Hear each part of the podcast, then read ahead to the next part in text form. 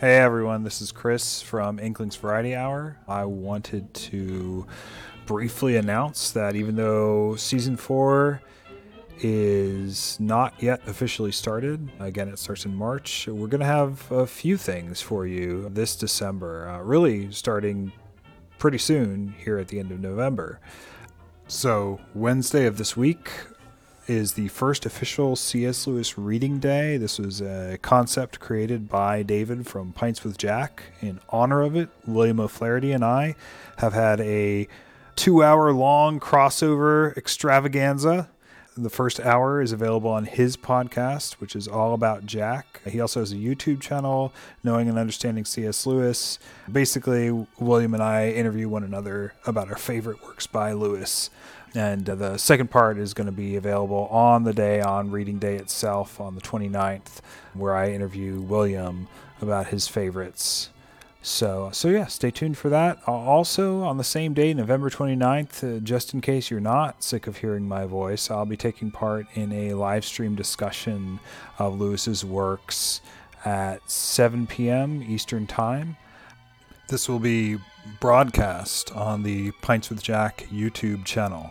Next week, also, the and by next week I mean the the first week of December, we're going to invite original co-host of the Inklings Variety Hour, Anika Smith, back on the show, who's going to be interviewing Glencora, my wife, um, and me about our new book, which is called Twelve Tide. It's basically a Christmas resource book to help people who want to do Christmas more liturgically, but also more creatively. We're super proud of it. You can purchase it ahead of the episode if you want to on Amazon. Just look up 12 Tide, T W E L V E space T I D E.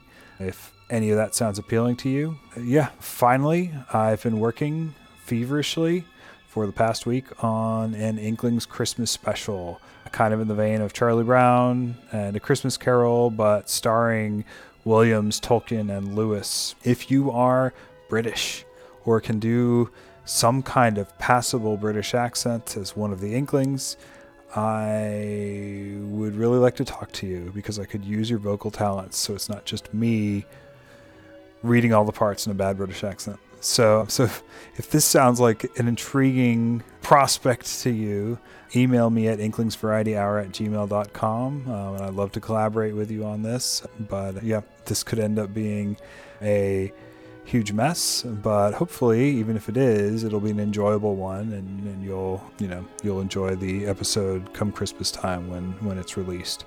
So that's what I'm aware of. That's coming down the pike in November and December.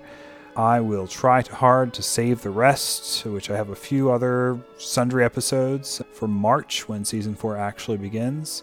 If, if you have ideas for things you'd like to see in season four, please do reach out to me. Again, email is inklingsvarietyhour at gmail.com.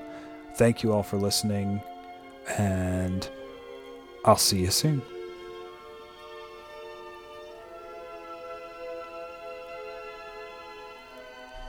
The point I want to drive home is that God has infinite attention, infinite leisure to spare for each one of us.